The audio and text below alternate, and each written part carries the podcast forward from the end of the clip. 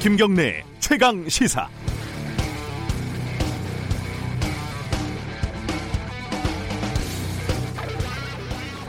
달을 보라고 했더니 손가락만 본다.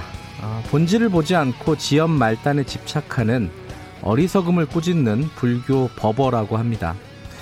사실 이게 보통 사람의 상식이기도 하죠. 그런데 제가 10년 전에 한 유명 인사의 특강을 들으면서 무릎을 탁 쳤던 적이 있습니다.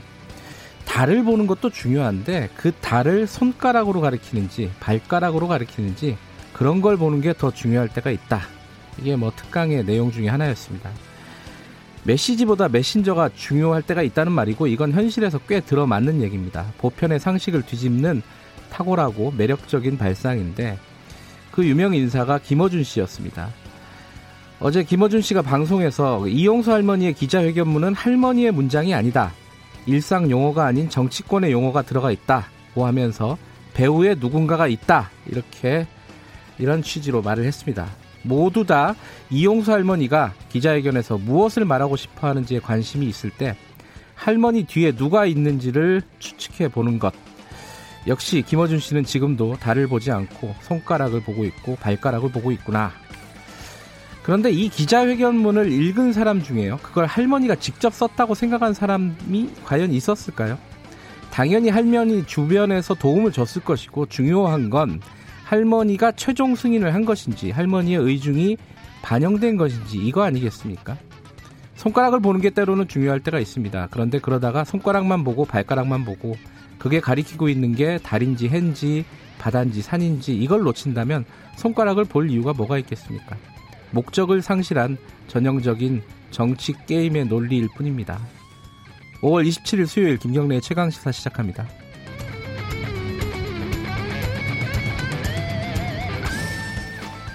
김경래 최강 시사는 유튜브 라이브 열려 있습니다. 실시간 방송 보실 수 있고요. 샵 9730으로 문자 보내주시면은 저희들이 참고하겠습니다. 짧은 문자는 50원, 긴 문자는 100원입니다. 질문 같은 거 보내주셔도 좋고요. 스마트폰 콩 이용하셔도 좋습니다. 오늘 1부에서는요. 어, 더불어민주당 박주민 의원과 함께 어제 검찰에 소환된, 소환된 삼성 이재용 부회장 수사 어떻게 진행이 되고 있는지 앞으로 전망 좀 짚어보겠습니다. 2부에서는요. 한명숙 전 총리 사건 뭐 정치권에서 여러 가지 얘기들이 나누고 있, 나오고 있는데 한 총리와 가장 가까운 분 중에 한 분으로 얘기됩니다. 더불어민주당 김현 전 의원과 함께 관련 얘기 좀 나눠보겠습니다.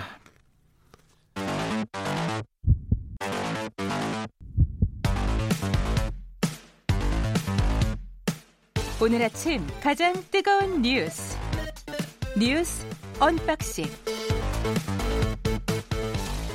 네, 매일매일 택배 박스를 뚫는 두근두근한 마음으로 준비합니다. 뉴스 unboxing 고발 뉴스 민동기 기자 나와 있습니다. 안녕하세요. 안녕하십니까. 김민아 시사평론가 나와 계십니다. 안녕하세요. 안녕하세요. 오늘은 뭐 주로 사람들에 대한 얘기네요. 먼저 이재용 부회장 소환 소식부터 정리를 해볼까요? 민동기 기자가 어제 상황 좀 정리해 주시죠. 검찰에 출석을 했고요. 예. 어, 17시간 동안 조사를 받고 오늘 새벽 1시 30분쯤에 귀가를 했습니다. 3년 아, 3개월 만에 이제 이재용 부회장이 검찰 조사를 받은 거고요. 네. 지난 6일 대국민 사과를 발표하지 않았습니까? 그 이후에 한 20일 만입니다. 검찰 조사의 핵심은 두 가지 정도일 것으로 보이는데요. 2015년 삼성물산과 제일모직 합병 과정에 얼마나 이재용 부회장이 관여했느냐 이게 첫 번째고요. 나머지 하나는 삼성 바이오로직스 회계 그 부정과 관련해서 역시 이 과정에 이 부회장이 얼마나 관여했는가 이 두 가지가 포인트가 될 것으로 보입니다. 검찰은 이 부회장 조사 결과를 토대로 그 외 임원들의 사법 처리 여부도 결정할 예정인데요. 뭐몇 차례 더 조사할 가능성도 있다 이런 전망도 나오는데 검찰이 이 부분에 대해서는 정확하게 확인을 안 해주고 있습니다. 이게 좀 연기가 계속 되다가 어 이게 소환이 된 거죠, 결국은? 그렇습니다. 뭐 여러 가지 문제로 예. 검찰 조사, 검찰 소환을 계속 요구했지만 검찰에 오라고 했지만 예. 이재용 부회장이 안 가다가 뭐 가서 이제 아, 우리가 익히 아는 얘기를 주로 한 것으로 알려지고 있습니다. 익히 아는 얘기는 뭐예요? 네, 모른다, 아, 관계가 없다. 없다. 네. 네. 나는 뭐 전혀 네, 그런 취지 아니다. 뭐 이렇게 얘기한 거죠. 최근에 굉장히 바빴어요. 중국도 갔다 오고 네. 사과도 하고 뭐 이제 사세 경영 안 한다 뭐 이런 취지의 발표도 하고 근데 어제 좀 특이할 만한 일은 어 저도 뉴스를 속보를 포털 같은 데서 보고 어 소환됐는데 왜 그림이 없지? 막 이런 이런 생각이었는데 이게 이제 규정이 바뀌어 가지고 그렇게 된 거죠. 그 형사 사건 공개 네. 금지 등에 관한 규정에 따라서 이번에는 비공개로 조사가 됐습니다.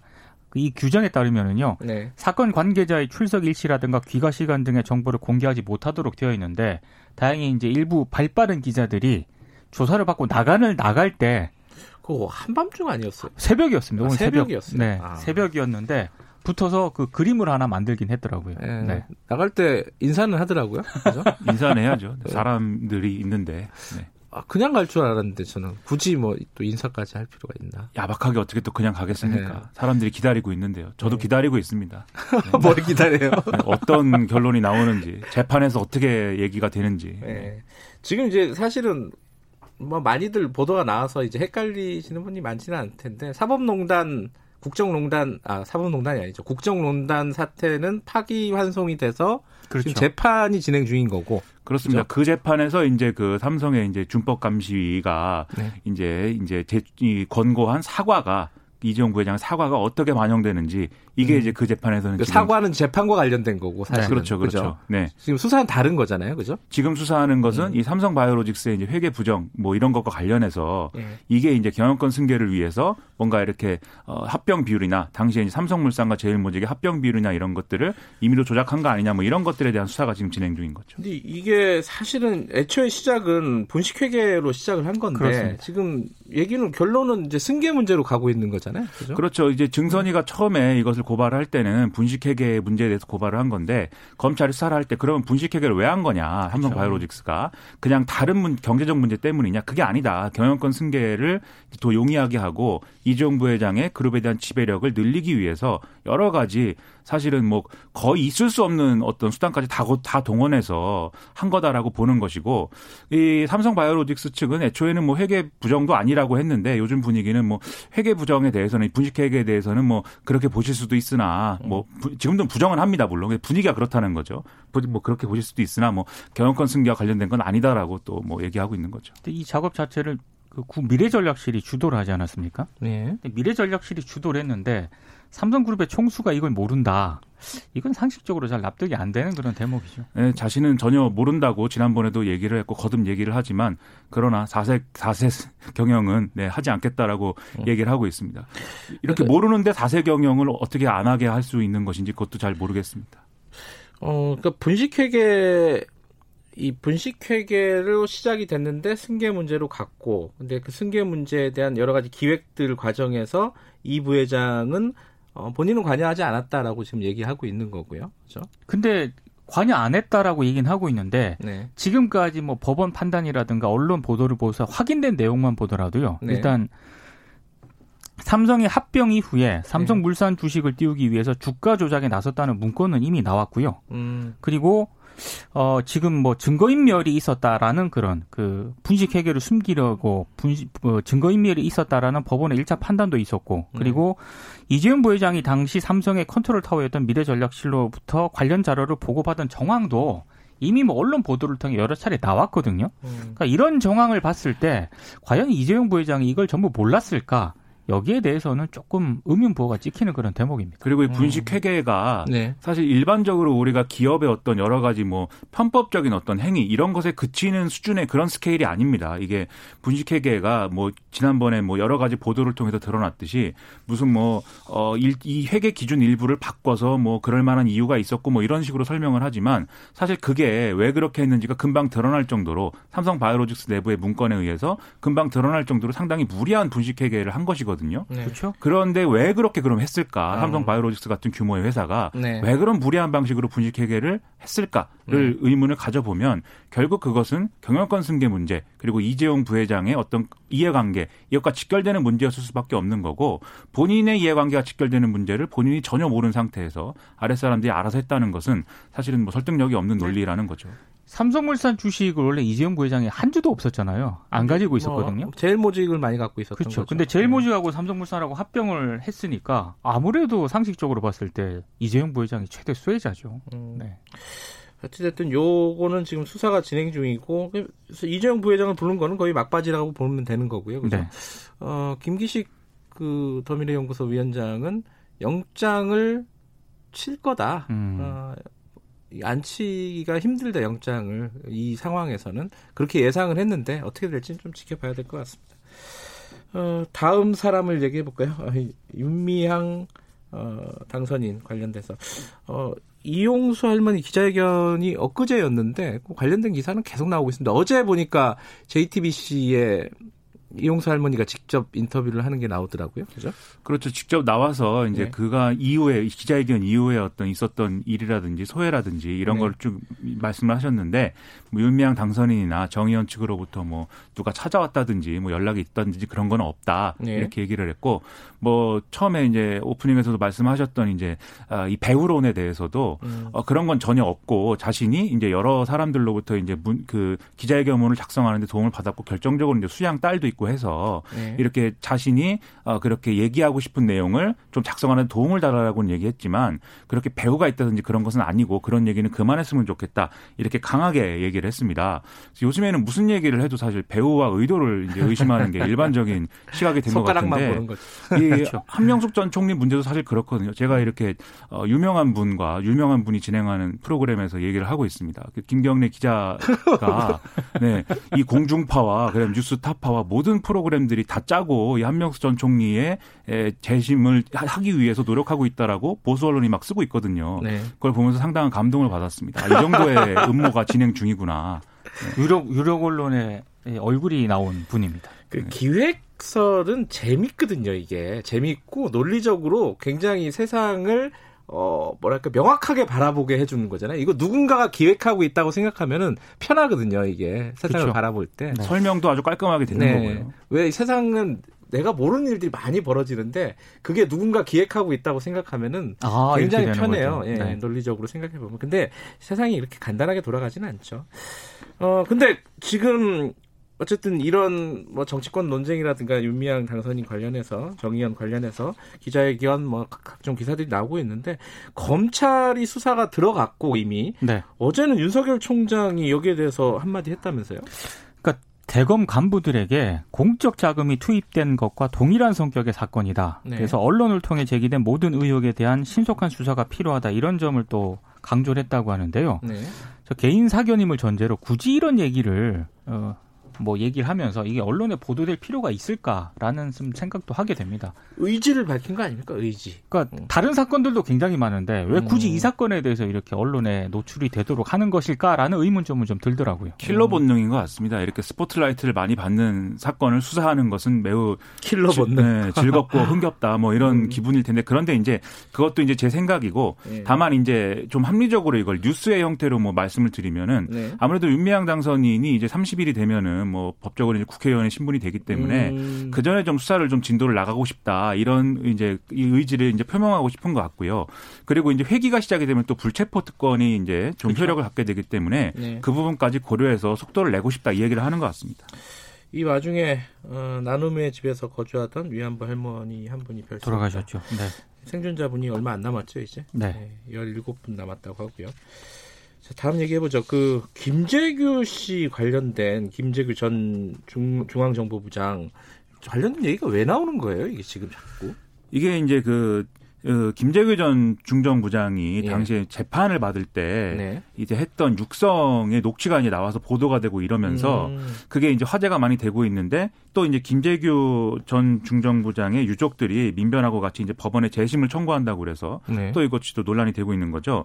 그래서 이게 재심을 청구하는 것의 내용을 보면은 당시에 이제 이 녹취에서 드러나는 게 김재규 전 부장의 어떤 어, 주장이라든지 이런 내용들이 재판에 어떤 공정하게 반영되지 않은 그런 음. 상황이고 네. 그냥 녹취해 보면은 사실은 뭐 누군지 모를 사람들이 어떤 이제 중얼거리는 어떤 소리나 이런 것 다 들어가 있거든요. 네. 그건 뭐냐면 바로 옆방에서 이제 신군부 측 인사들이 이 재판을 사실상 조정하고 있었다. 네. 이런 것들을 보여주는 증거라는 거죠. 그래서 재판이 불공정하게 진행됐기 때문에 어, 이 점에 있어서 재심을 청구한다는 건데 그럼으로 인해서 이제 나올 수 있는 결론이라는 것은 지금 이제 김재규 전 부장은 이제 내란 목적 살인 및 내란 수계 미수 혐의로 이제 돼 있는 건데 네. 이것을 예, 일반적인 어떤 형사법상의 살인으로 바꿀 수 바꾸는 이런 결론이 될 수 있는 거죠. 다만 이거를 통해서 역사적으로 11.6 사건이라는 것이 본질이 뭔지를 우리가 다시 판단하는 계기가 될 것이다라는 게 유족들의 생각입니다. 음, 개인적인 어떤 뭐 형, 형량을 낮추거나 이런 문제는 아닌 거고 그쵸. 이미 돌아가신 분이고 그죠.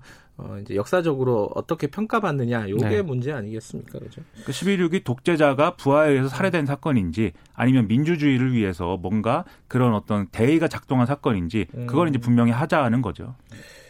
그간에 계속 이런 문제 제기를 해왔을 거 아니에요, 유족들이나 이런 분들은 그죠? 근데 지금 이제 재심은 요번에 처음 신청한 거다 이런 거죠. 그렇습니다. 예. 그러니까 JTBC 스포트라이트에서요. 예. 그 육성 파일을 공개를 하면서 음. 아직은 그 재판에 개입한 사람이 누군지에 대해서는 특정할 수가 없는데 아, 신군부 당시 이제 신군부 세력으로 의심되는 사람들이 재판 과정에 개입할 수 있는 개입한 듯한 그런 육성이 공개가 되면서 네. 유족들이 이제 재심을 청구하게 된 것 같습니다.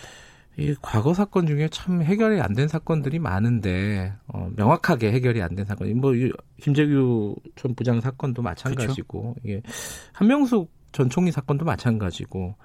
근데 뭐 또 최근에 나온 게 칼기 재조사 그렇죠. 이것도 마찬가지인데 근데 좀 생각이 좀 복잡합니다. 이게 과거 사건을 다 끄집어내 가지고 새로 하는 게 맞는 건지 그렇다고 해서 의혹들이 많은데 그냥 덮어두고 마는 건 덮어둬야 하는 건지 이게 참 헷갈리는 부분이기도 합니다. 이게 사회적인 비용이 들기 때문에 이게 어떻게 생각하세요 이 부분은? 일단 억울하고 그다음에 네. 이런 진상을 규명하고 싶은 분들은 분명 있습니다. 그건 이제 유가족들이라든지 네. 이런 분들의 의사는 존중이 돼야 되는 거죠. 첫째로 네. 그건 분명한 사실인데 둘째로 이게 정치적인 맥락으로 해석이 되는 것 또한 우리가 거부할 수 없는 현실입니다. 그렇죠. 그럴 경우에 예를 들면 지금 정치권이 이 문제에 대해서 굉장히 적극적으로 목소리를 내고 있는 거잖아요. 칼기 대조사라든지 음. 이제 한명수 전 총리 문제라든지 네. 뭐 이런 것들에 대해서 정치권이 목소리를 낼 때는 그 목적과 방향이 분명해야 됩니다. 음. 이렇게 목소리를 내는 게 정말 억울한 사람들의 한을 풀기 위한 건지 아니면 우리가 우리 사회의 어떤 민주주의의 원리를 더 심화하기 위해서 필요한 과정이기 때문인 건지 그러기 음. 위해서 이제 과거 청산이 필요한 건지 아니면 어떤 정파적 구도에서 특정 정파의 이해관계와 관련된 문제인지 이런 것들이 국민들에게 이제 좀 정확히 그 대의가 전달이 돼야 되는 것이고 그 역할은 네. 정치권이 해야 되는 거죠. 설득력이 있어야겠죠 국민들한테 그렇죠. 어떤 방식이든지. 예, 여기까지 듣죠. 고맙습니다. 고맙습니다. 맞습니다. 뉴스 unboxing 고발뉴스 민동기 기자 그리고 김민아 시사평론가였습니다. 김경래 최강 시사 듣고 계신 지금 시각은 7시 37분입니다. 최강 시사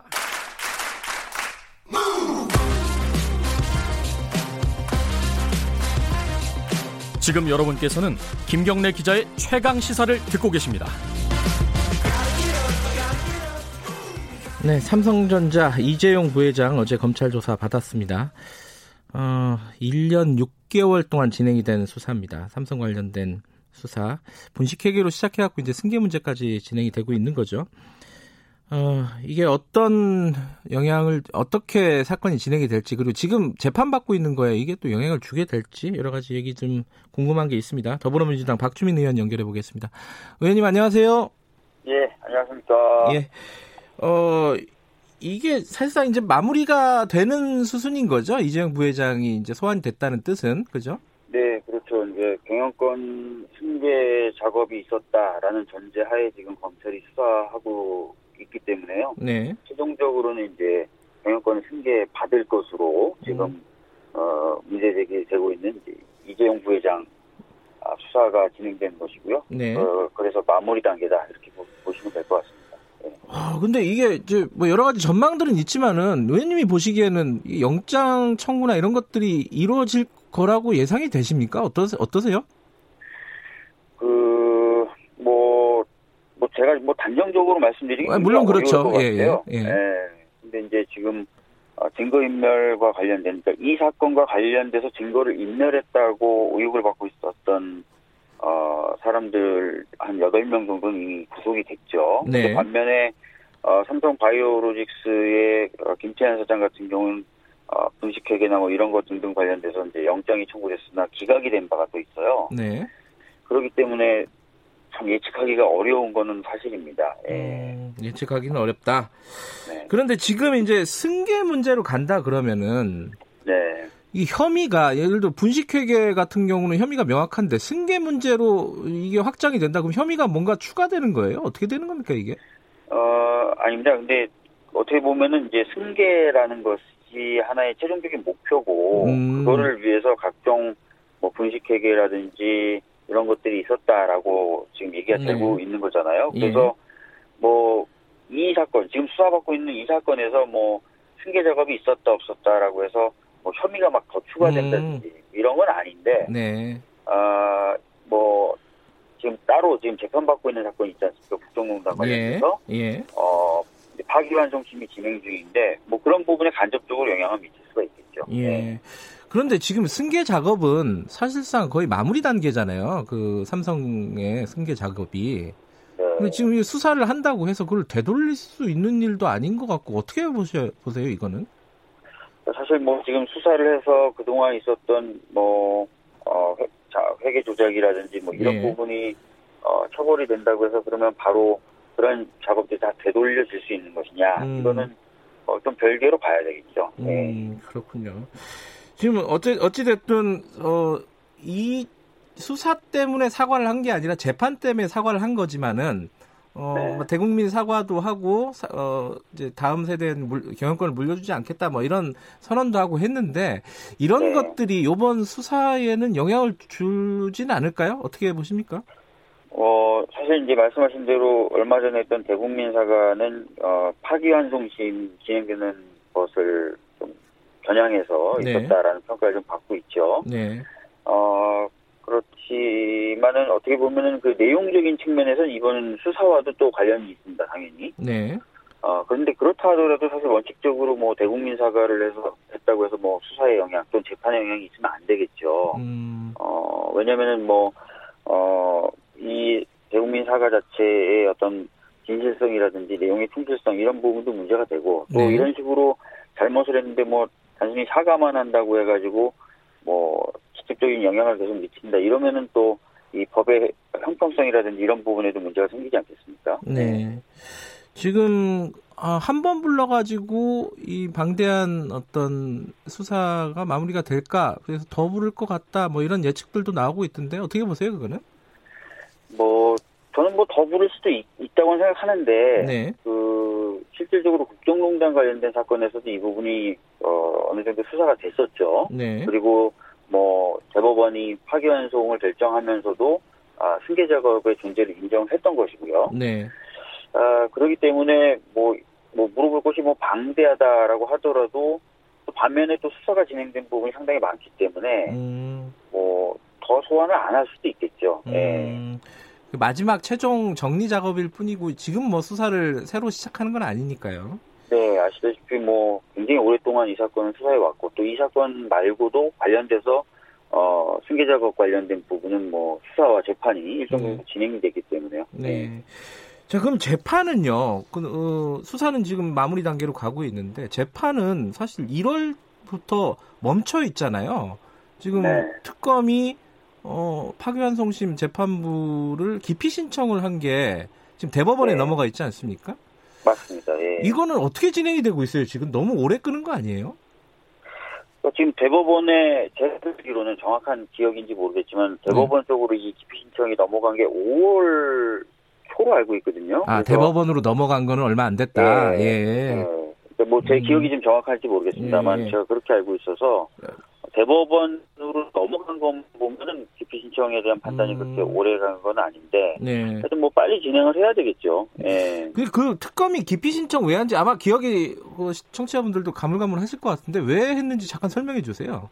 아마 그 파기환송심 재판부가 뭐 대국민 사과나 이런 부분에 대해서 언급을 좀 하고 했었던 것으로 전 기억을 해요. 예. 그러다 보니까 아 이게 뭔가 이 재판부가 뭔가 대국민 사과나 이런 게 있거나 또는 음. 여보세요? 좀 유, 여보세요? 아, 예. 전화가 잠시 끊어졌습니다. 예, 예. 아, 계속 예, 말씀해 예, 주세요. 예, 예. 네.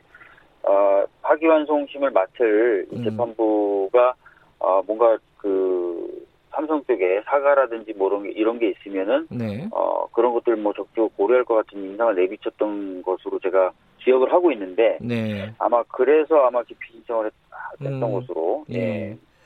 어쨌든 기피 신청에 관한 그 파, 어, 저희 판단이 대법원에서 진행 중이기 때문에 재판은 멈춰 있는 상황이고 어, 네. 그리고 그 수사는 지금 막바지로 지금 가고 있다 이렇게 보면 될 것 같고요.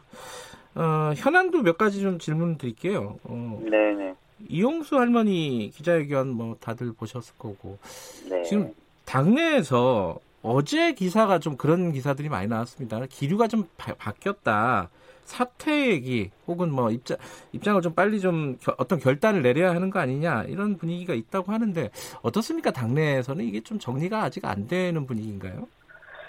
음, 뭐, 어, 지금까지는, 네, 뭐, 지금까지는 아까 말씀하신 대로, 어, 뭔가 이제 그 검찰의 수사라든지 네. 또는 어, 행정기관의 점검을 통한 어떤 진실 규명, 사실 파악, 이런 것들이 좀 우선돼야 된다. 네. 그 이후에, 어, 그 파악되는 사실관계에 따라서, 네, 어, 뭔가 어떤 조치를 하겠다. 요런, 어, 방침이나 어, 방향에는 변함이 없습니다. 네. 음, 사실관계를 좀 기다려 보겠다.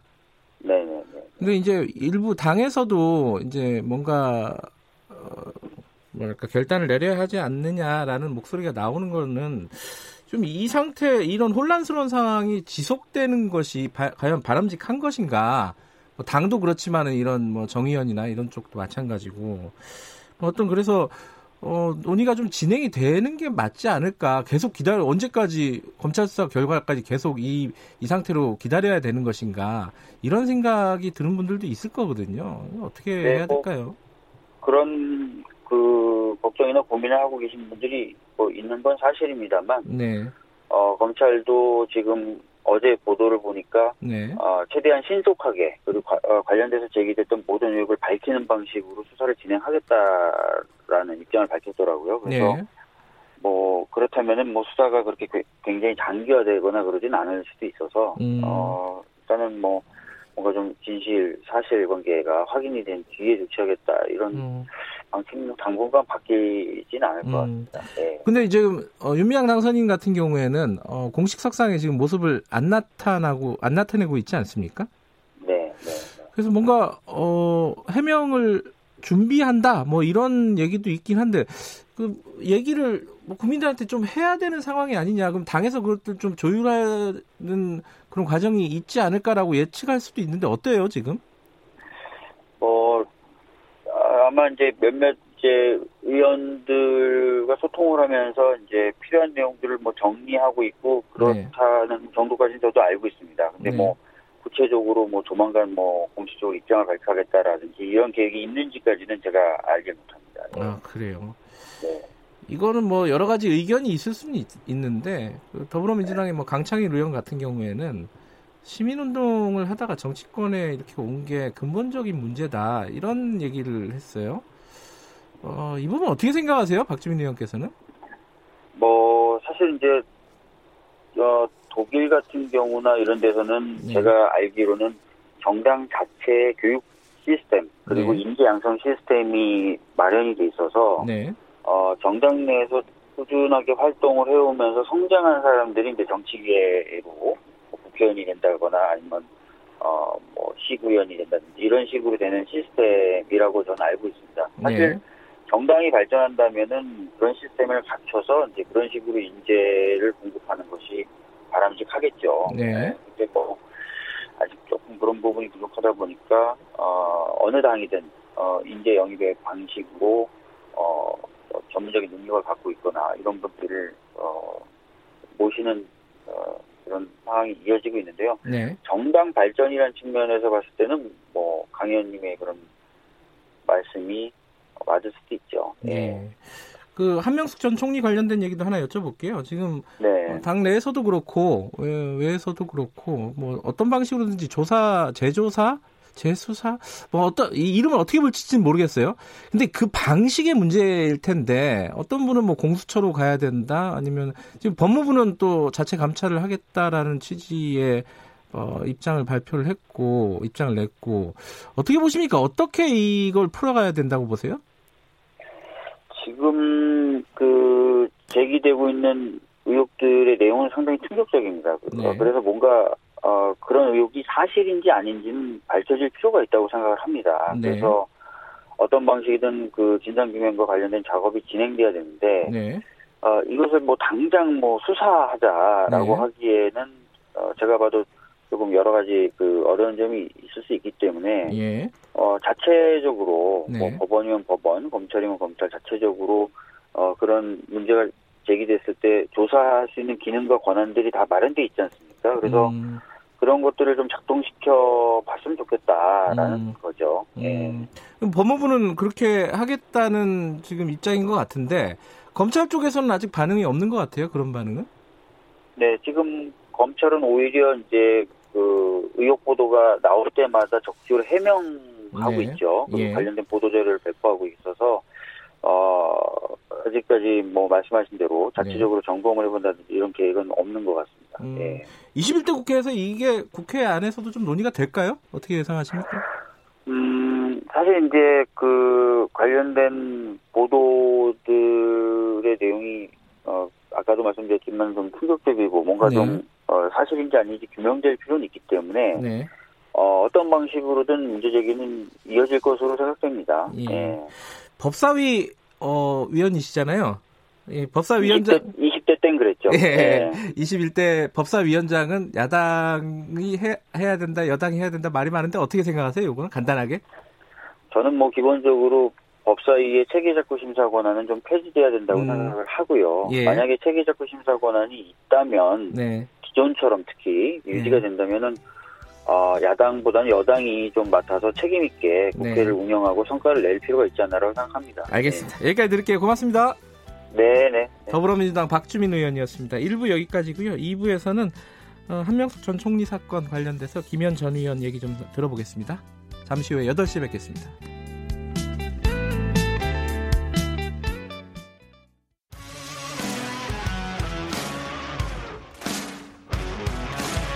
뉴스타파 기자 김경래 최강 시사. 네. 김경래 최강 시사 2부 시작하겠습니다. 어, 2010년 그 한명숙 전 국무총리가 돈을 받았다. 그- 그것도 뭐 9억이나 받았다. 이런 내용으로 어, 검찰이 기소를 했고 어, 유죄 판결이 확정이 됐습니다.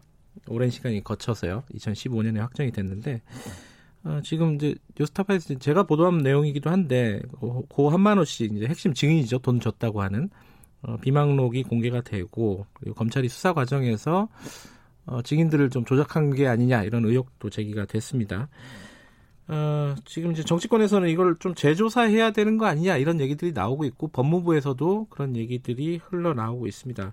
근데 이제 어, 한명수 전 총리는 여기에 대해서 어떤 입장을 갖고 있는지 뭐 간접적으로는 얘기가 나왔어요. 뭐 어, 간단한 의견 표명이 좀 있었는데 그 의견을 전달하신 분입니다. 더불어민주당 김현 전 의원이 어, 전달을 했는데 그 김현 전 의원을 직접 모셔갖고 어, 한명숙 전 총리는 어떻게 지금 어떤 입장을 갖고 계신지 이런 부분들을 좀 여쭤보도록 하겠습니다.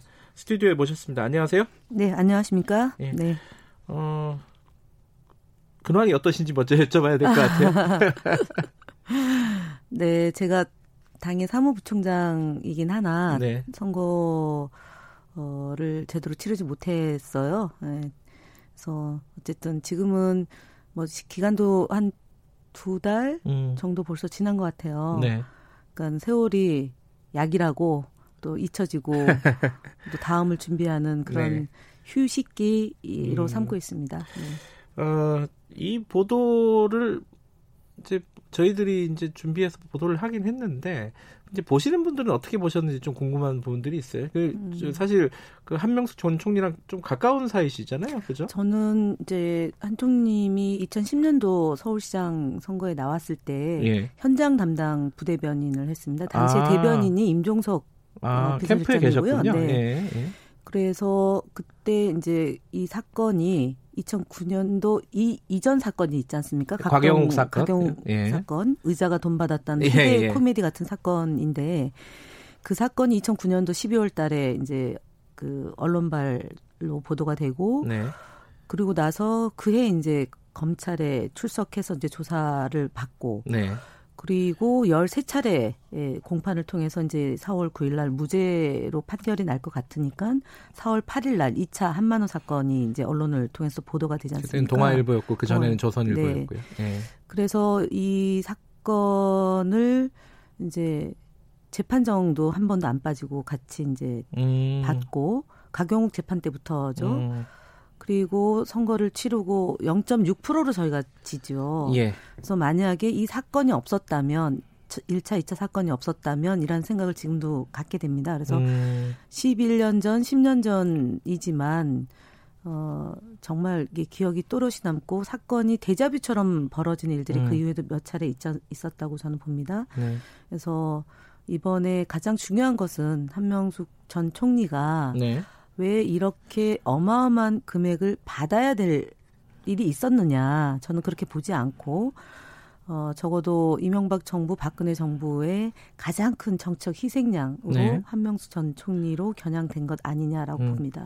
그러니까 정치적인 사건이었다 이렇게 규정을 하시는 건데 물론 어, 여러 가지 반론들은 있습니다. 그건 조금 이따 여쭤보도록 하고요. 지금 그 한명수 전 총리님도 이걸 보, 이 보도를 보셨나요? 음 사실은 이제 뭐 제가 안부도 예.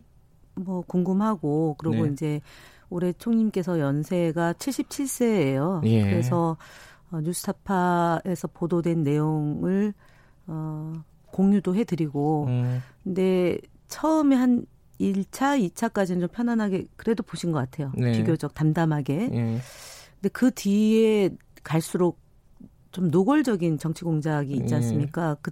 그때 4차 보도부터는 조금 보기가 음. 힘드셨다라는 내용. 본인의 얘기니까 또. 네, 예. 그리고 이, 이 복귀가 되지 않습니까? 기억을 소환해서 네. 어, 해야 되는 거라서 되게 이제 좀 음, 어, 심리적으로 음, 편안하진 않았다라는데 음. 그런데도 불구하고 아마 다 보셨 있을 것 음. 같습니다. 왜냐하면 지인들이 네. 특히 한총리님의 그 결백을 믿는 분들이 이제 재판 과정에서 많이 형성이 됐거든요. 가경 네. 재판 때 예, 한명수 총리를 좀 이렇게 지지하고 팬덤이 형성이 됐는데 그분들이 총님한테 그 뉴스타파에 보도된 내용을 보내주고 이럴 수는 없는 것 아니냐라는 음. 많은 의견들을 좀 전해서 음. 공분을 하고 있다라는 걸로 알고 있거든요. 네.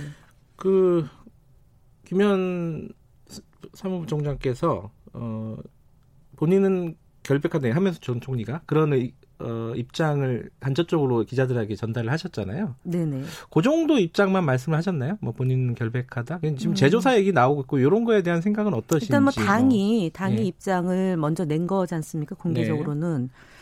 어.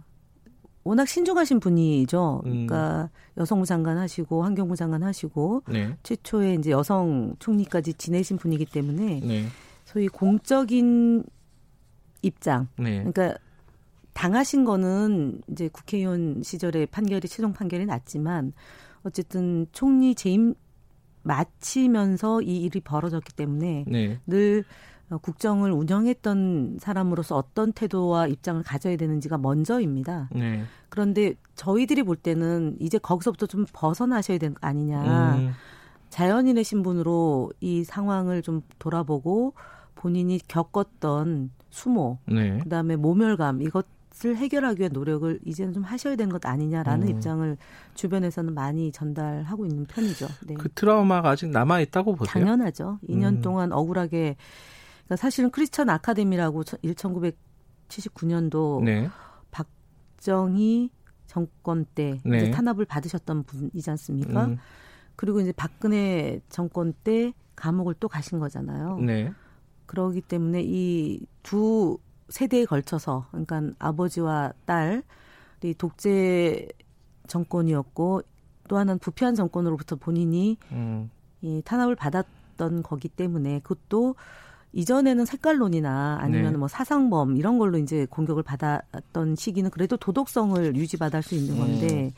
돈과 얽혀 있다라는 것을 그나마 그 두 번에 걸쳐서 지금 억울하게 된 거기 때문에 기억을 하기 싫은 거라고 저는 봅니다. 음. 그러니까 그럼에도 불구하고 명예를 회복하고 한명수 정천리의 개인적인 문제는 저는 아니라고 봅니다. 민주 음. 진보 진영과 특히 노무현 대통령과 관련되어 있는 분들을 탄압하기 위해서 이명박 정권이 악용했던 어, 사례이기 때문에 이 문제는 소위 말하는 민주 진보 진영의 자존심과 연결되어 있는 사건이다. 그래서 네. 당이 이 문제를 보다 좀 음, 밀도 있고 네. 그리고 어, 율사들이 많이 계시니까 이분들이 이 문제를 어떻게 접근하는 것이 국민들이 공감하고 소통할 수 있는 것도 함께 네. 놓고 어, 판단하고 진로를 모색해야 되는 것 아닌가 이렇게 봅니다. 어, 이 마지막쯤에 여쭤보려고 그랬는데 이 얘기부터 얘기를 좀 풀어나가야 될 것 같아요. 지금 사실은 한명수 전 총리가 억울하다라고 말씀하신 건데 또 일부에서는 대법원에서 유죄가 확정된 거 아니냐. 이게 사법 질서고 우리나라의 시스템인데 음. 거기서 이미 확정이 된 거고 소수 의견까지 3억 받았다고 얘기를 한 거 아니냐. 거기서 왜더 뭐 검찰 수사의 과정에 어떤 불법적인 위법적인 요소가 있을 수는 있어도 어찌됐든 거는 돈 받은 거는 확정된 거 아니냐 이렇게 주장하는 쪽이 있습니다. 여기에 대해서는 뭐라고 하시겠어요? 일단은 그러니까 사실은 저희가 2010년도가 네. 이제 지방 선거가 본격적으로 치러지는 과정에서 이제 가경욱 재판이 있었지 그렇죠. 않습니까? 예. 그때도 어, 돈을 5만 불을 줬다. 네. 그 남동발전 사장의 인사 개입 관련해서 네. 이제 돈을 줬다라고 얘기했는데 그날 당일날 그 주머니에 넣었다라고 주장을 했지 네, 않습니까? 네, 근데 이분 총리께서 입은 옷이 주머니가 없는 옷이었죠. 음. 그래서 어, 재판이 정말 그 황당무계하게 진행이 됐던 거고 네. 앞서 말씀드린 의자가 돈 받았다 그리고 음. 이제 그 돈을 받은 돈을 서랍에 넣고 나오는 걸 목격했다라고 얘기를 했는데 그 아닌 걸로 다 드러났지 않습니까? 그러자마자 음. 한만호라는 사건을 만들어서 네. 3억 처음에는 3억 432를 네. 준 걸로 이렇게 된 건데 네. 그것이 아니라 333으로 이제 변경을 했잖아요. 3억 3억 3억. 예. 네.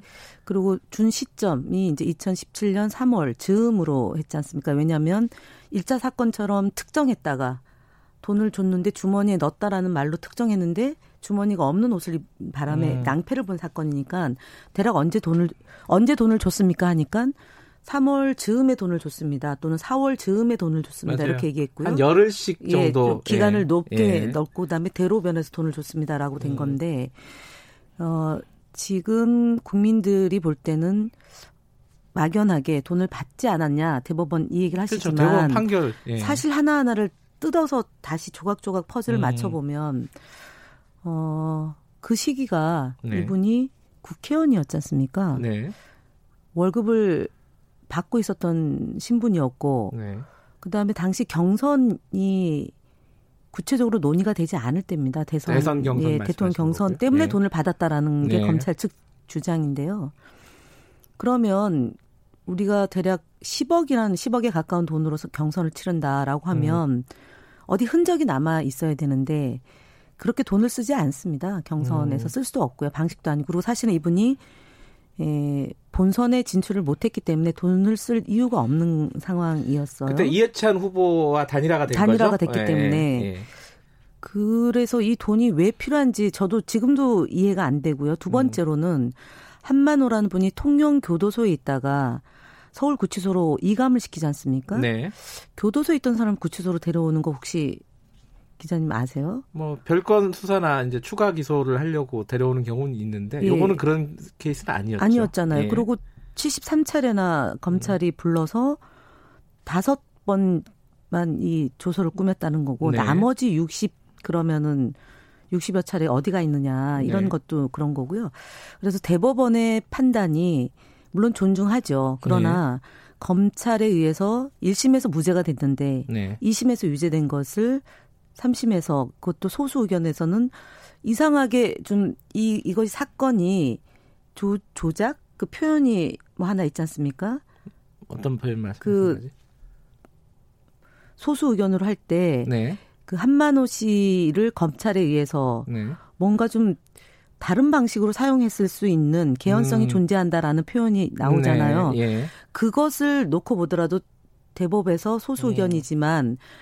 6억에 대해서는 좀 이상하다라는 거 아닙니까? 그렇죠. 네. 예. 그리고 3억은 수표 중의 일부이고 또 제3자 네. 또 다시 등장하는 것이 있는데 결국 검찰의 이심이 왜 검 그러니까 검찰의 이심이 판사의 판결이 검찰 구형보다 더 높게 나온 이상한 결론에 음. 대해서 다시 좀 들여다봐야 될 것 같습니다. 제가 볼 때는 그래서 어, 한만호 씨를 협박해서 사건을 뒤집을 만한 이유가 음. 있었다라고 모해 유증의 가능성도 있다라는 얘기 역시 나오는 음. 것 아닙니까? 네. 그래서 네. 어, 지금 나오는 대법원의 판결이라고 해서 다 100% 신뢰한다고 음. 볼수 없다라고 저는 봅니다.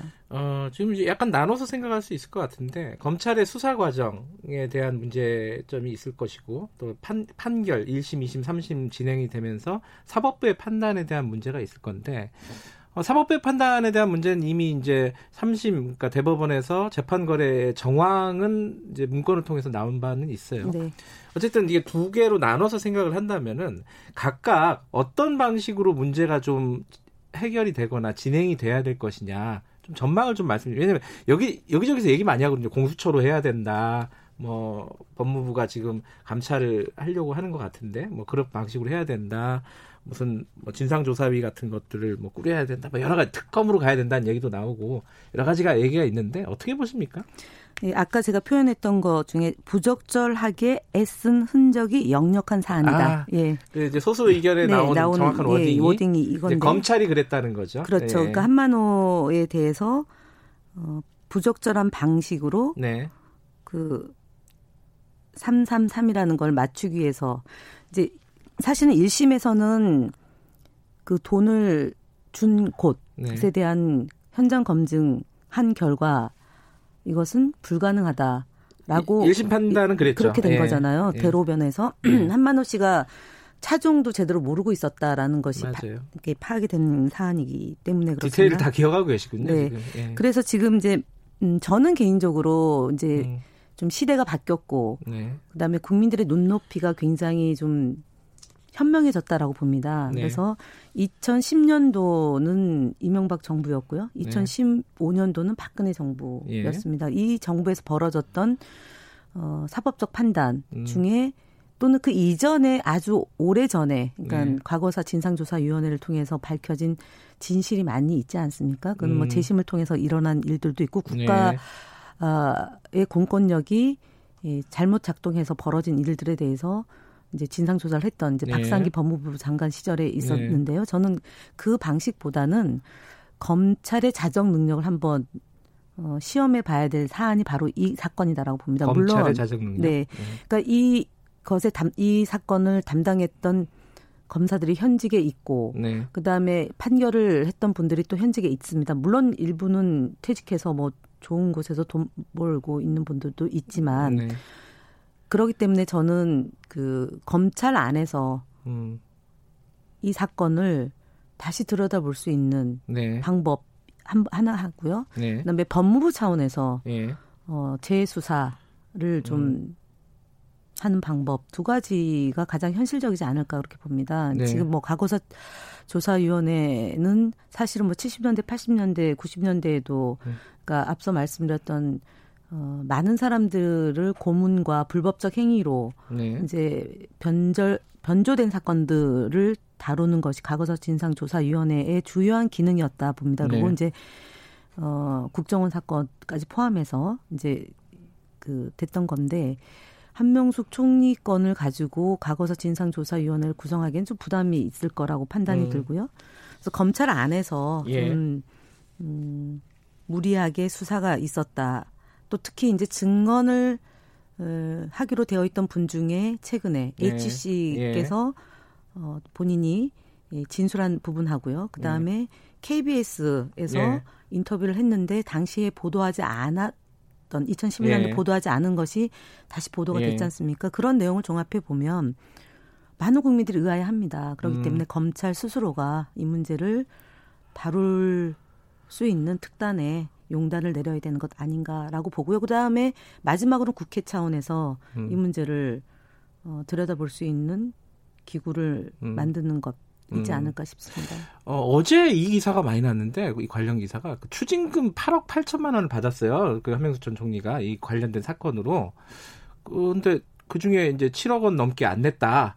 약간 그런 기사가 났는데 이거 어, 왜 그런 거예요? 돈이 없어요, 이분이. 그리고 받지 않은 돈을 어, 추징금이라는 미명하에 내야 음. 된다라는 것은 도저히 사실은 좀 어, 죄를 인정하는 거라고 생각을 하시는 음. 것 같습니다. 본인이 받은 것을 인정하기 때문에 추징금을 내야 되는 건데 그 부분에 대해서 굉장히 이제 오랫동안 음. 고심을 하시고. 근데 좀 추징금을 안 내게 되면은 영치 아 뭐야 그 경제 활동도 못 하게 되고 거의 그죠 가압류가 계속 들어오고 그리고 뭐 사면 받기도 어렵잖아요. 네. 그럼에도 불구하고 안 내시겠다는 거죠, 이거? 아니 근데 사실은 없기 때문에 낼 수가 없어요. 아, 없기 때문에 네, 돈이 없어서. 아. 그리고 그 어, 경제 활동도 저도 좀 이제 오랫동안 정치를 하셨기 때문에 네. 나름대로 뭐 적금이나 이런 것도 좀 붙고 네. 후에 연금을 좀 해서 생활을 할 수 있는 채비를 좀 하시지 않았을까라고 네. 생각을 보통들 하잖아요. 네. 전혀 안 하셨나 봐요. 그리고 지금 돈이 없으세요, 거의? 없으세요.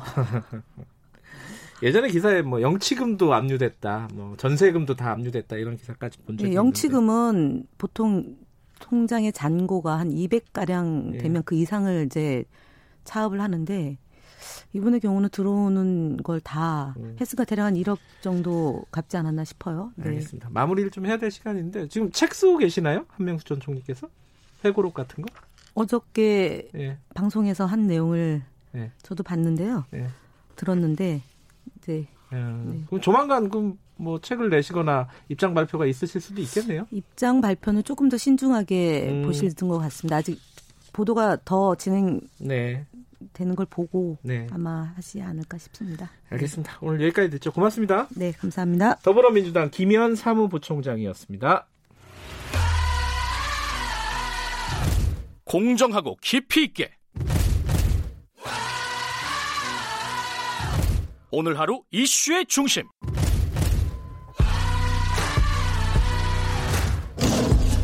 김경래 최강 시사.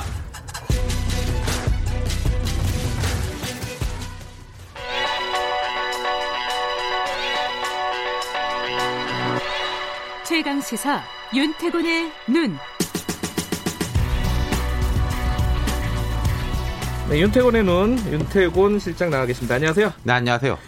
원구성 항상 어려운데 이제 네. 시작이 된 거죠 협상에. 어, 어. 제 김태년 민주당 원내대표하고 주호영 통합당 원내대표가 첫 회동을 가졌어요. 네. 뭐요 앞에 보면은 각 당이 다 그 위성 정당하고 통합이라든지 그런 부분들을 완료하고 이제 좀 홀가분해져 가지고 실제 일에 이제 집중하게 됐다 그런 음, 거죠. 네. 뭐뭐 첫 회동은 순조롭게 좀 진행이 됐나요? 어 결과부터 말씀드리자면 이제 저 18개가 있어요, 상임위가. 네. 11대 7로 음. 위원장직을 나눈다. 민주당 그런 11. 이제 대원칙. 예, 네, 네. 그렇죠. 지금 뭐 의석수가 2대 1은 채 안 되니까 거의 음. 산술적으로 하면은 11대 7이 제가 볼 때, 삼자가 볼 때는 그 정도면 합리적이다. 합리적이다? 숫자만 놓고 음. 보면은. 예. 예. 그래서 이제 공개 발언이 있었고 이런 거는 이제 비공개 자리에서 막 밀고 당기기 하지 않습니까? 11대 7도 비공개 회의 한참 진행된 다음에 브리핑이 된 건데 앞서서 이제 공개 발언에서 주호영 원내대표 이렇게 말했어요. 원구성 법정기한 준수해서 국회가 개원하고 제대로 일하는 모습을 국민들한테 보여드리는 것이 필요하다.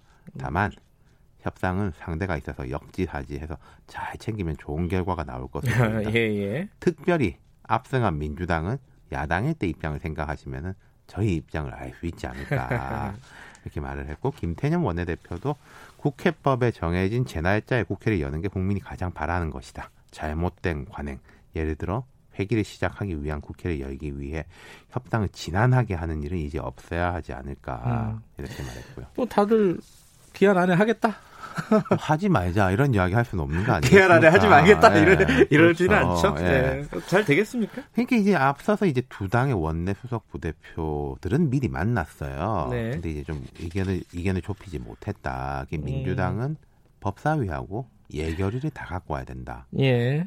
반면에 통합당은 아니 이거를 다 주면은 차 떼고 보태고 야당이 할 수 있는 게 없다. 음. 현재 법사위하고 예결위는 야당이 위원장이었는데 아까 제가 11대 7이라고 말씀드렸잖아요. 한 세 개가 이렇게 넘어가는 거예요. 그럼 산술적으로 그 그게 어떤 게 포함되느냐 이걸 보는 음. 거겠죠.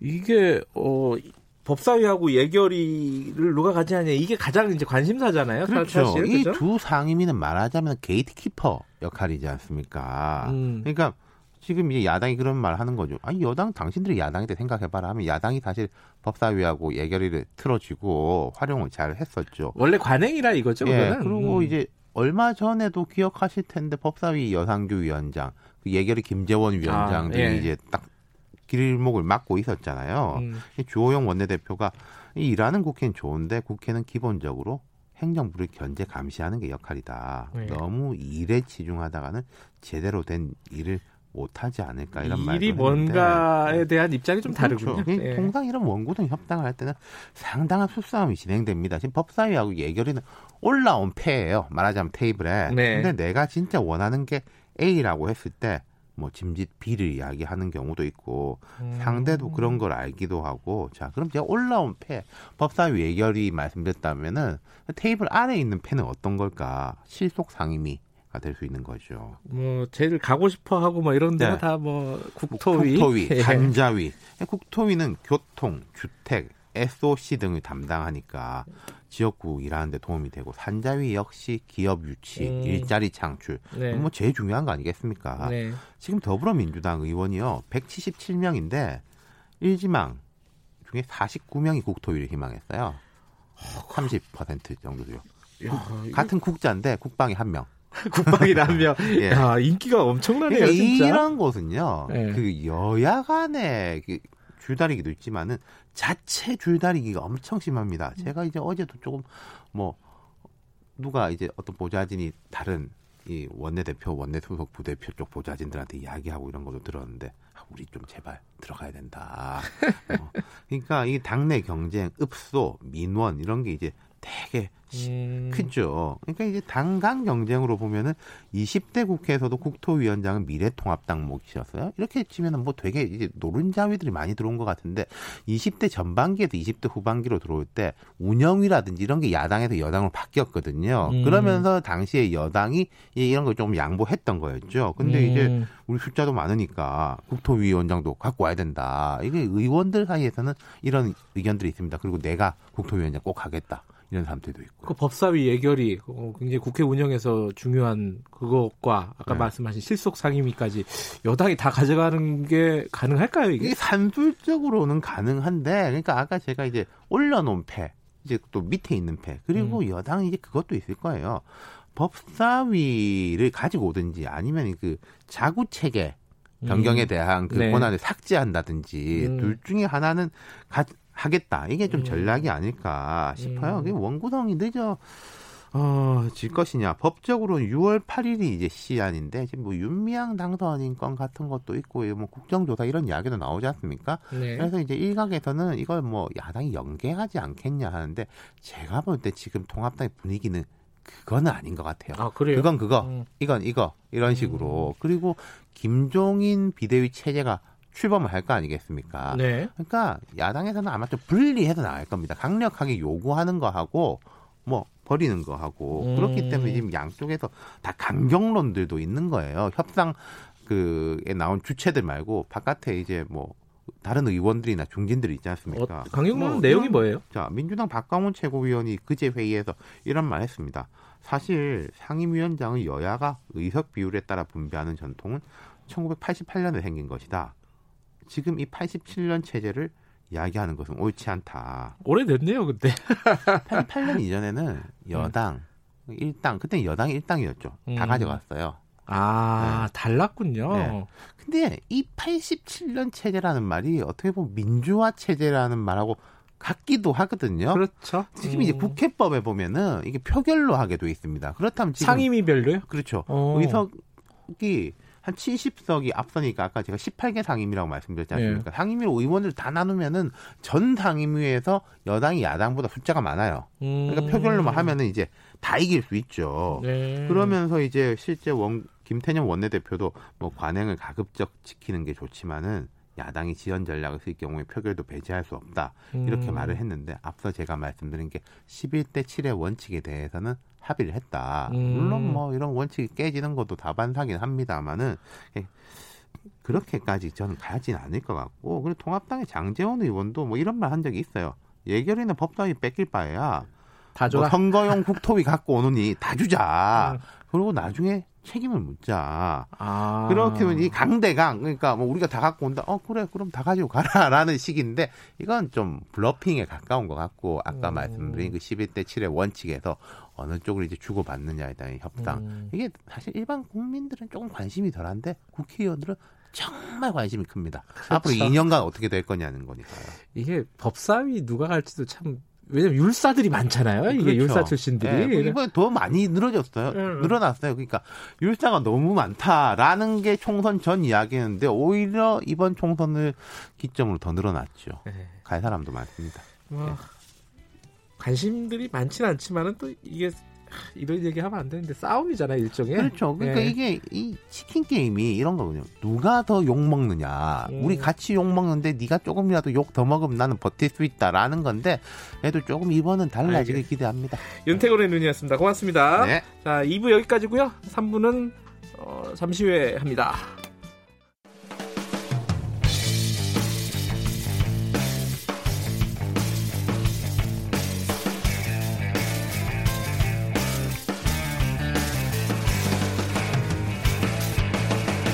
김경래의 최강 시사. 네. 우리 사회의 작은 목소리, 을의 목소리를 직접 들어보는 시간입니다. 지금은 을밀대 시즌 2. 오늘은요, 어, 코로나19로 힘드신 분들이 많긴 하지만은 가장 사각지대에 있는 분들이기도 합니다.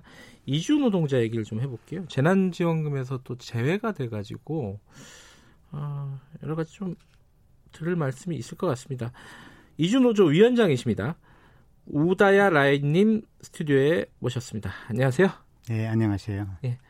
한국말 한국말 되게 잘하시죠? 아니 뭐 어느 정도 압니다. 뭐 그렇게. 어 굉장히 자연스러우신데요. 어, 몇 년 되셨어요? 한국에 오신지는? 네, 저는 어, 20년 가까이 됐습니다. 20년이요? 네, 아. 왔다 갔다 합니다. 예. 아 원래 출신은 어디신지? 예, 뭐 네팔 사람입니다. 아, 네팔. 그럼 예. 왔다 갔다 하시는 거예요? 예. 어. 그럼 한국에서는 어떤 일을 하시는지 여쭤봐도 될까요? 어, 지금은 노조에 어, 일하고 있고요. 예. 이전에는 뭐 어, 공장에서 일했었습니다. 아, 공장에서 일을 예. 하셨고요. 예. 어, 한국에 온 지 20년 되셨으면은 거의 뭐 한국 사람 반, 네팔 사람 반이네요. 예. 가족분들도 한국에 계세요? 예, 한국에 있습니다. 그렇군요. 어, 여기 유튜브 라이브 로 보시는 분들이 많으신데 어 보시면 아시겠지만은 그냥 한국분 같으세요. 예, 조금 생김새가 그렇게 예. 생겼습니다. 어, 지금 한국에 이주 노동자가 한 몇 명 정도 된다고 추산을 합니까? 예, 지금 어, 이주 노동자들이 지금 지역 비자를 받아서 일하는 어, 노동자 또 어, 다른 비자 받아서 한국에 와서 노동을 하는 노동자들이 다 어, 20, 어, 125만 명 넘습니다. 125만 명이요? 네. 아, 그렇군요. 어, 그 중에 지금 이주노조를 만드신 거잖아요. 네. 어, 이 노조에 가입된 사람은 한 몇 명 정도 돼요? 어, 지금은 어, 노조에 가입하는 어, 노동자들이는 어, 많지는 않습니다. 뭐 네. 전체 지금 노조까지 어, 노조로 이, 이, 2천 명 정도 되고요. 음. 실제로는 뭐 7, 800명 정도 있습니다. 음. 근데 요번에 이제 어 코로나 19요 상황이 발생을 하면서 이거 어느 음. 나라나 다 힘든 상황이고 뭐 국민들 전부가 어렵지만은 네. 이주 노동자분들이 특히 좀 피해가 컸다 이런 얘기들도 많이 들었어요. 네. 어떤 피해가 있습니까? 아 이주 노동자들 지금 어 휴직 어 이게 지금 뭐 강제 휴직 그를 당하고 있고요. 해고도 네. 당하고 있습니다. 여기 이주동자들이는 어, 다양한 사람들이 안게 지금 어, 노동으로 나고 있습니다. 네. 어, 난민도 있고 네. 어, 동포들이도 있습니다. 뭐 지역비자 받고 와서 고용화제 노동자들도 있습니다. 어, 특히 어, 서비스업에서 일하는 어, 노동자들이 많이 예고를 어, 당했습니다. 음. 이 사람들이 어, 지금 돈도 벌지 못하고 어, 음. 또 가, 어, 본국에 가지도 못하고 여기서 생활하는 사람입니다. 그래서 어, 이분들이 생계 문제가 조금 어, 큽니다. 음. 그러니까 해고가 많이 이루어졌다. 네. 네 코로나19가 터지고 나서 그런 얘기도 들었어요. 이제 뭐 감염되면 안 되니까 아예 밖에 못 나가게 감금시켜 놓고 막 이런 기사들도 예, 봤어요. 예, 맞아요. 그런 거 있습니다. 샵주들이 아, 지금 바, 바깥에 나가면 안 된다. 뭐 나가면 어, 오지 들어오지 말라. 아, 지금 어, 진단서를 꾸나서 어, 와야 된다. 만, 만약에 나가면 이런 식으로 얘기를 하고 있어요. 그래서 음. 지금 이 조금 부, 어, 이 방역이 음. 아, 지금 방역 그러는 어, 뭐 오를 수도 있지만 아, 사람들이 조금 왔다 갔다 날 수는 있어야 되잖아요. 네. 그래서 이거는 조금이 지금 감금 상태에 있지 어, 있다고 볼 수 있습니다. 노동자들이. 아, 그러니까 예를 들어서 이제 뭐 어, 농촌이나 이런 데서 음. 일하시는 분들이 굉장히 많잖아요. 축산업이나 이런 데 종사하시는 분들이 네. 예, 이주 노동자 중에 음. 그런 분들 숙소에서 아예 밖으로 못 나가게 그 외출을 못 하게끔 네. 한다는 말씀이신 예, 거죠? 예, 그래서 공장에도 있고 어, 아, 농, 어, 농장에도 그렇게 음. 있습니다. 이주동자리. 아 근데 사람인데 밖에 볼 일이 있잖아요. 예. 뭐, 뭐 은행도 가야 되고 예. 여러 가지 이제 기본 사람도 만나야 되고요. 아예 못 나가게 하면 어떻게 생활이 안 되는 거 아니에요? 예, 조금 이, 뭐, 이 문제가 있습니다. 뭐 또 이주 노동자들이는 뭐 저항을 하지 못합니다. 이렇게 저항을 하지 못하고 저항을 아, 못한다. 예, 예, 예. 저항하지 못하고 사업주의 말이 들어올 수밖에 없습니다. 음. 그래서 우리가 바깥에서 얘기해도 사업주들이 어, 이렇게 쉽게 받아들이지 않습니다. 음. 물론 이제 한국 그 사람들 한국 국적의 사람들도 뭐 이런 어려운 상황이 되면은 뭐 해고가 되고 이런 일들이 있습니다. 그렇지만은 이게 어떤 법적인 보호 장치들이 있잖아요. 부당 해고 같은 경우는 법적으로도 다툴 수도 있는 거고 싸울 수도 있는 거고. 근데 이주 노동자들은 그런 어떤 법적인 보호 장치가 없나요? 해고를 시키면 바로 그냥 아니, 나가야 되는 건가요? 예, 지금 이게 제도 어, 또 고용과제라는 제도가 있고 이 제도에서 뭐 해고를 당하면 음. 노동위원회에 진정할 수는 있습니다. 네. 이게 쉽지 않습니다. 어, 음. 쉽지 않고 다른데 뭐 자영업에 일하는 어, 이 노동자들이는 이렇게 어, 지금 근로계약서 제거를 하지 않고 그냥 어, 일하는 노동자들이 근로계약서를 안 쓰고 예, 안 쓰고 예. 그렇게 일하는 노동자들이 있기 때문에 이게 이게 조금이 어, 법적인 뭐 다툼 아, 법적으로 다툼하기 위해는 조금 어, 어려움이들이 많이 있습니다. 음. 그래서 이걸 당해도 가만히 있고 어, 음. 그냥 어, 어, 나가고 그냥 어, 어, 지내는 경우가 있습니다. 예, 뭐 감금 상태 네. 사실상 감금 상태죠. 음, 네, 그런 상태에 계신 분도 있고 해고를 당했는데 아무 말도 아무런 조치를 못 취하시는 분들도 있고 뭐 그런 어려움도 있는데 또 한 가지가 어, 지금 재난지원금이 이제 지급이 되잖아요. 지자체에서도 어, 뭐 지급이 되고 정부에서도 이제 지급이 되는데 네. 어, 이주 노동자들은 해당이 안 된다고요, 여기에? 예, 지금 어, 정부가 어, 음. 결혼 이주민, 결혼 이주민, 예, 영주권자, 한국 사람과 결혼한 예, 사람, 예, 음. 어, 영주권자들이만 어, 어, 한테만 이 재난 지원금을 지급을 한다라고 음. 그렇게 돼 있습니다.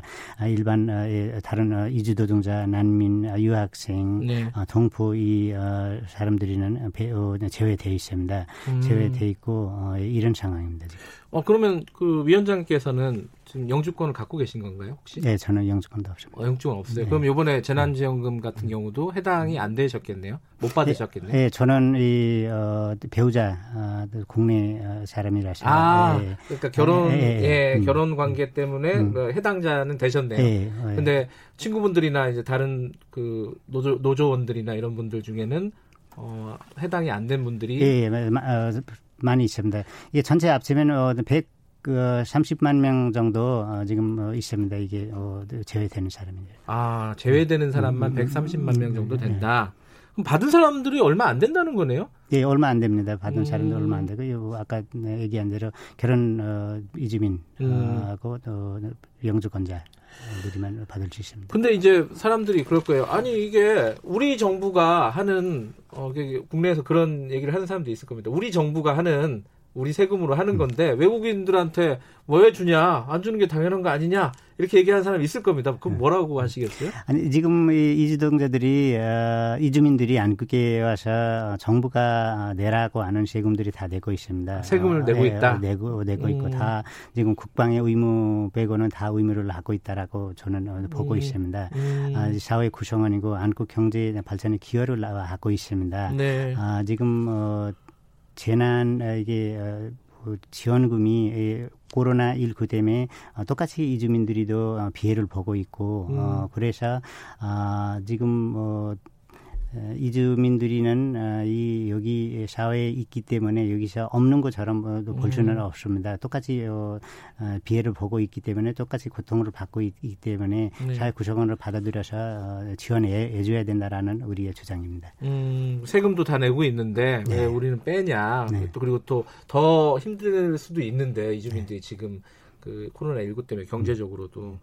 그 건강보험료 이런 것도 다 내세요? 그 예, 건강보험도 지금 어, 내고 있습니다. 노동자들이 아, 내고 있고 어, 지금 어, 정부가 6개월 어, 이상 안국에 음. 거주하는 어, 이, 이, 외국인 이주민들이 다 의무 건강보험 가입 의무화를 음. 냈습니다. 그래서 네, 어, 지역 그 보험 어, 지역 그 가입을 내야 합니다. 음, 그게 이 재난지원금은 최근에 나온 얘기고 사실 그 전에는 음. 마스크가 대란이었어요. 사실 우리나라도 네. 마스크 살려고 막 줄 서고 난리가 났었잖아요. 네. 오부제 해가지고 이제 몇 년도에 태어난 사람들은 월요일, 화요일 이렇게 나눠서 이주 노동자들은 아예 못 샀. 다면서요 초기에는? 네, 초기에는 이주 노동자들이 지금 어, 못 사게 했습니다. 공적 마스크를 못 사게 했고요. 예. 어, 지금은 미등 노동자들이 도 어, 살수 있게끔 해주셨습니다. 해주기는. 아 지금은 아, 돼 예, 있어요? 예, 음. 예 어, 해주는데 아, 하지만 예, 이 외국인 등록증은 있어야 됩니다. 외국인 음. 등록증 없는 미등 노동자들이 어, 많이 있습니다. 미등 미등록 외국인 예, 예 노동자들 예, 같은 경우에는 이주민 같은 경우에는 음. 그럼 어떻게 사요? 어, 그러면 사지 못합니다. 공적 마스크 사지 아, 못합니다. 그래요? 이분들이 어, 음. 등록증이 있어야 됩니다. 음. 그래서 없는 사람이 어, 있기 때문에 지금도 사지 못하는 어, 어, 이주민 이주정자들이 있습니다. 미등록 이주민이 한 몇 명 정도 됩니까? 추산밖에 아니, 안 되겠지만. 아니, 지금 어, 39만 명 어, 정도 있습니다. 아, 39만 명이나 되는데 네. 그분들은 음. 마스 공적 마스크를 살 수 있는 방법이 없는 거네요. 예, 지금 어, 등록증이 없으니까. 음, 물론 이제 뭐 마트나 이런 데 가서 따로 살 수는 있겠지만은 그런 값이 비쌀 수도 있고 뭐 어려운 상황이 되면 또 없는 경우도 있고 그러니까요. 예. 음, 거기에 대한 대책은 없는 거네요, 현재는. 예, 현재로서는 그런. 뚜렷한 음, 대책이 없습니다. 왜냐하면 이게 바이러스라는 게 어, 미등록 이주민들은 피해서 다니는 게 아니잖아요, 그죠? 네. 어, 그분들도 똑같이 네. 바이러스에 노출돼 있는 건데 마스크 공적 마스크를 살 수가 없는 상황이다. 얼마 전에 이제 재난지원금 관련해서도 이제 기자회견을 하셨어요. 그 뒤에 좀 정부나 지자체나 좀 답변이 있었습니다. 음.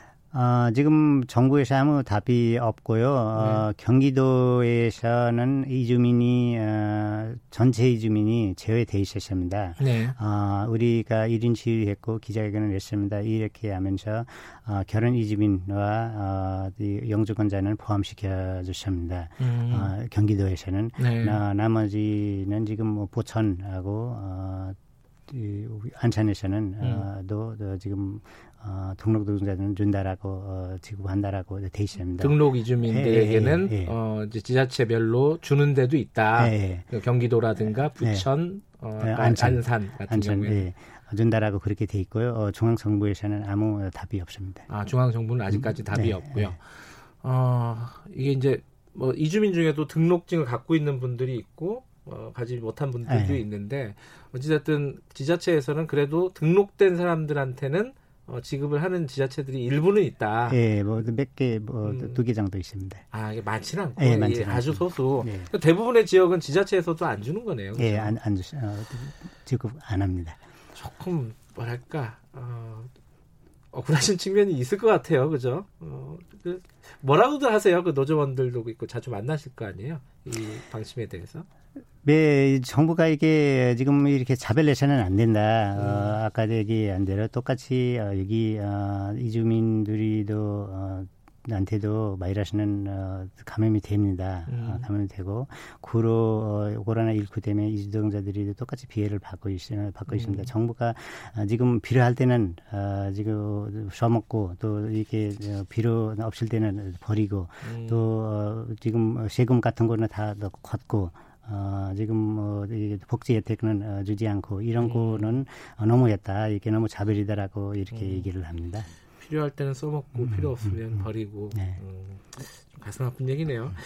어, 문자 하나 읽어드릴까요? 야생화 편지라는 청취자분이 어, 이주 노동자분도 이제는 우리 국민이다. 재원, 재난지원금 이분들에게도 주세요. 이런 문자를 보내주셨네요. 네. 어, 여러 뭐 문자 보내주십니다. 8144님은 어, 어려운 3D 업종에 이주 노동자들이 일하고 있다. 어, 구준이라는 이주 노동자들에게 똑같이 지원을 해야지 국격이 선다. 뭐 이런 말씀도 보내주시고요. 네, 네 감사합니다. 이게 어, 좀 사회적인 논의가 필요한 부분이겠지만은 음, 이건 참 뭐랄까 국격의 문제일 수도 있고요. 그리고 바이러스 방역의 차원일 수도 있습니다. 그렇죠?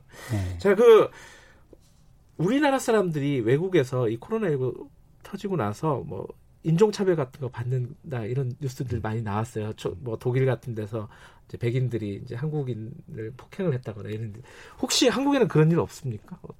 아, 지금 한국에는 음. 이주민들이 뭐 바이러스 어, 이렇게 퍼진다. 예. 아, 뭐 지금 코로나 바이러스 뭐 이비 지민 때문에 또, 또 들어올 수도 있다라고 이렇게를 얘기 많이를 합니다. 음. 아, 이뭐 사우나 같은 데서 못 들어가게 하고 뭐 아, 사우나에 못 들어가게 에, 하는 경우도 있었어요. 예, 예. 그런 것도 있고 어, 또이 가게 같은 데서 외국인은 출입 금지라고 이렇게 하는 가게들이도 어, 식당 이런 데서요? 예, 많이 초기에는 많이 있었습니다. 아 초기에 예, 아. 또 학교에 어, 자녀들이 다닙니다. 또 음. 이렇게 어, 외국인 어, 이렇게 뭐 이주민 출신이 어, 어, 또 학생이 라고 음. 그 사람을 알았을 때 조금 우리 바이러스 옮기는 거 아니냐라고 이렇게 어, 뭐 조금 어, 어, 황타시키는 거 이런 거들 어, 아, 있습니다. 그래서 있어요. 예, 어, 이, 어, 이주동자들이 뭐, 이주민들이 또 어, 조금 뭐 이렇게 한국인이랑 다르니까 우리 이, 이, 이 사람들한테 조금 뭐 멀리 어, 떨어져서 있어야 된다라는 어, 음. 뭐 이런 사건들이 어, 뭐 있었습니다. 지금도 있고. 그렇군요. 우리가 밖에서 우리 차별하지 말라고 얘기를 떳떳하게 하려면 우리 안에서 그런 차별이 없어야겠죠. 네. 아, 오늘 뭐 여러 가지 말씀 주셨는데 청취자분들이 뭐 이해를 많이 하신 것 같습니다. 그나마 좀 다행인 것 같습니다. 네, 오늘 고맙습니다. 네, 감사합니다. 예, 지금까지 우다야 라이 이주노조 위원장이셨습니다. 김경래 최강 시사 듣고 계신 지금 시각은 8시 46분입니다.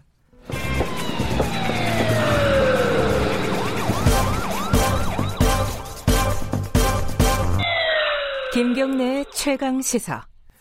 네, 오늘 유치원생 초등학교 1, 2학년, 중학교 3학년, 고등학교 2학년 등교합니다.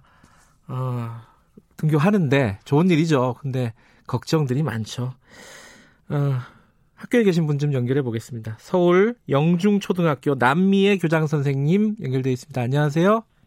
예, 안녕하세요. 네. 그래도 학생들 오니까 기분은 좋으시죠? 예, 지금 유치원생들하고 초등학교 네. 학생들이 저희가 네. 이렇게 시차별로 학교에 등교하게 됐는데 네. 미리 좀 오는 애기들이 있습니다. 그래서 보고 들어오고 있는 중입니다. 네. 애들 마스크 잘 하고 오나요?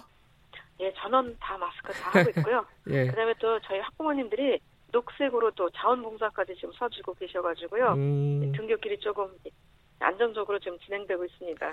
등교할 때 그러면 아이들을 뭐 열화상 카메라를 이렇게 보고 뭐 손 소독하고 뭐 이런 절차들이 있나요? 예, 이제 먼저 집에서요 예. 부모님들이 그 체온을 측정을 해줘요.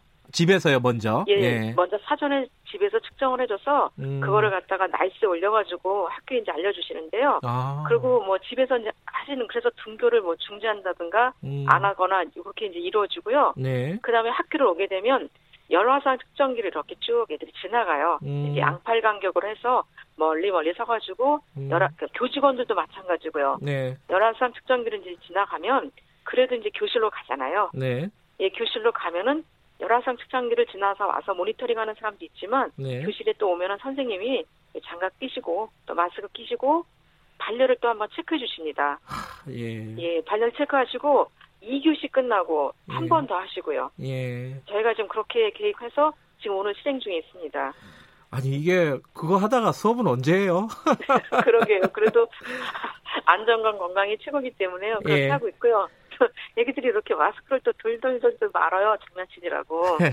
예, 그러면 이제 끈이 끊어질 수도 있거든요. 예. 예 그러면 이제 그 끈 끊어진 거는 전부 돌돌 말아서 저기다 버리고 음. 쓰레기통에 버리고 새 마스크를 애들이 끌어, 꺼내와서 쓸 수 있게 그렇게 음. 코너도 마련해 놨고요. 네. 그렇게 하고 있습니다. 근데 이제 오늘 등교하는 아이들이 초등학교 1, 2학년들이잖아요. 유치원생도 있지만은. 네, 근데 네. 이 아이들이 상대적으로 고학년들보다는 와, 이게 관리하기가 어려울 거 아닙니까? 이게 마스크 하라 그래도 잘 안 할 수도 있고, 좀 떨어져서 앉으라 그래도 애들끼리 또 반가우니까 장난치고 이럴 거란 말이에요. 이게 학교에서 이게 관리가 잘 될까요? 이게 걱정 아니에요?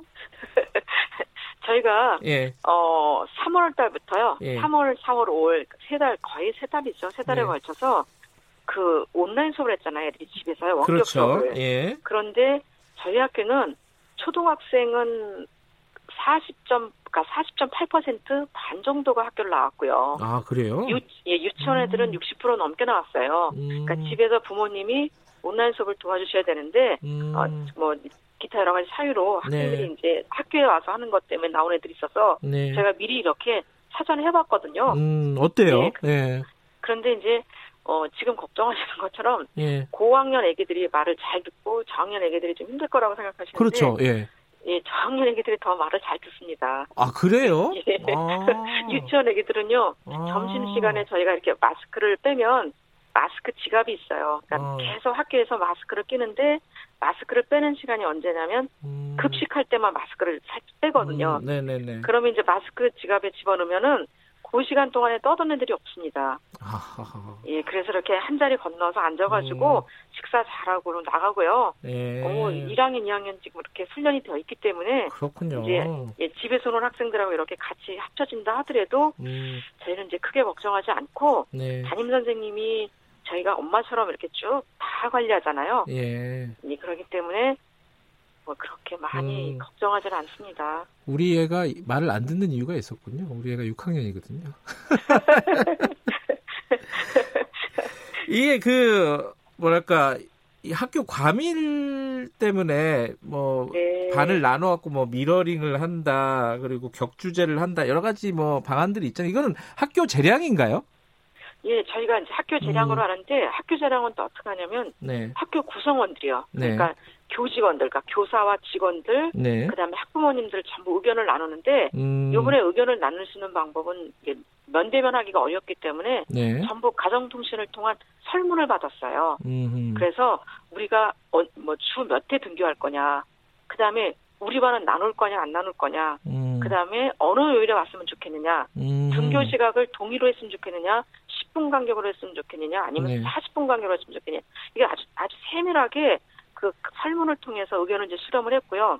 의견 수렴한 결과는 전부 이제 학교 홈페이지 이제 올리고 네. 만약의 경우 내가 100% 원하지 않은 그런 항목들이 있을 거 아니에요. 네.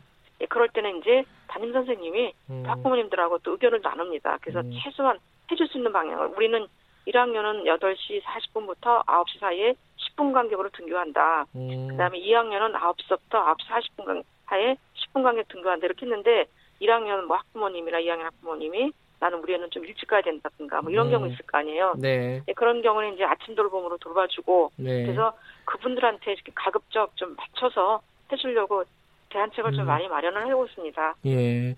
그 두 가지가 궁금하다는 청취자분들이 많습니다. 먼저 네네. 네. 제 이야기는요라는 대화명을 갖고 계신 대화명이 재밌네요.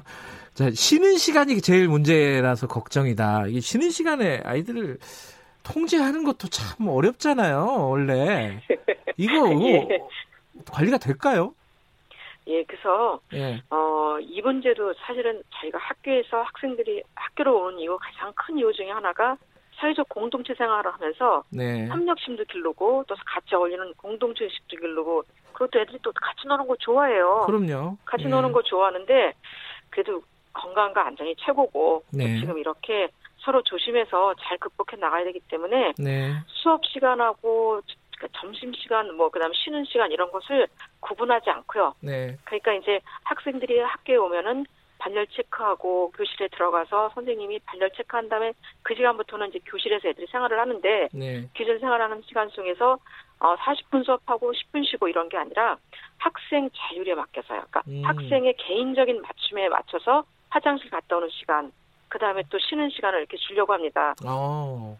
예, 그러면은 그 접촉할 수 있는 시간이 좀 줄어들고 또 학생의 주의 집중 시간이 서로 다르기 때문에 네. 네, 그런 경우가 있고 그 다음에 이제 아니다. 우리는 애들이 그래도 40분 쉬고 40분 아, 수업하고 10분에 많이 나가는 애들이 많을 거다. 네. 그런 생각이 들어오더라고요. 그동안 훈련된 것들 때문에 음. 그렇다면은 저희가 이제 그 방역 인력을 많이 충원해 줬어요. 네. 저희가 다섯 명을 쓸 수 있기 때문에 저희는 열다섯 명을 3세트로 돌리거든요. 네. 이제 그분들이 어, 화장실에 이렇게 이제 애들이 왔다 가면 화장실을 갔다가 그 알코올 티슈로요. 화장실 아. 난간이라든지 손잡이 닫고 그 다음에 이제 중간 중간 오늘은 저희가 1학년만 등교를 해요. 네. 다 온라인 수업을 하고 네. 그 다음에 또 내일은 2학년 그러니까 요일별로 음. 다르거든요. 네. 그렇기 네. 때문에 화장실에 서 계시는 분, 그 다음에 또 교실에서 이게 그 뭐지 난간 다 닦아주시고 교실은 선생님이 계시니까요. 네. 그래서 그런 분들의 생활 지도도 받고 방역 지도 도움도 받고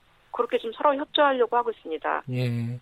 그 수업 시간에는 애도 계속 마스크를 쓰고 있어야 되는 거죠? 학생도 그렇고 선생님도 그렇고.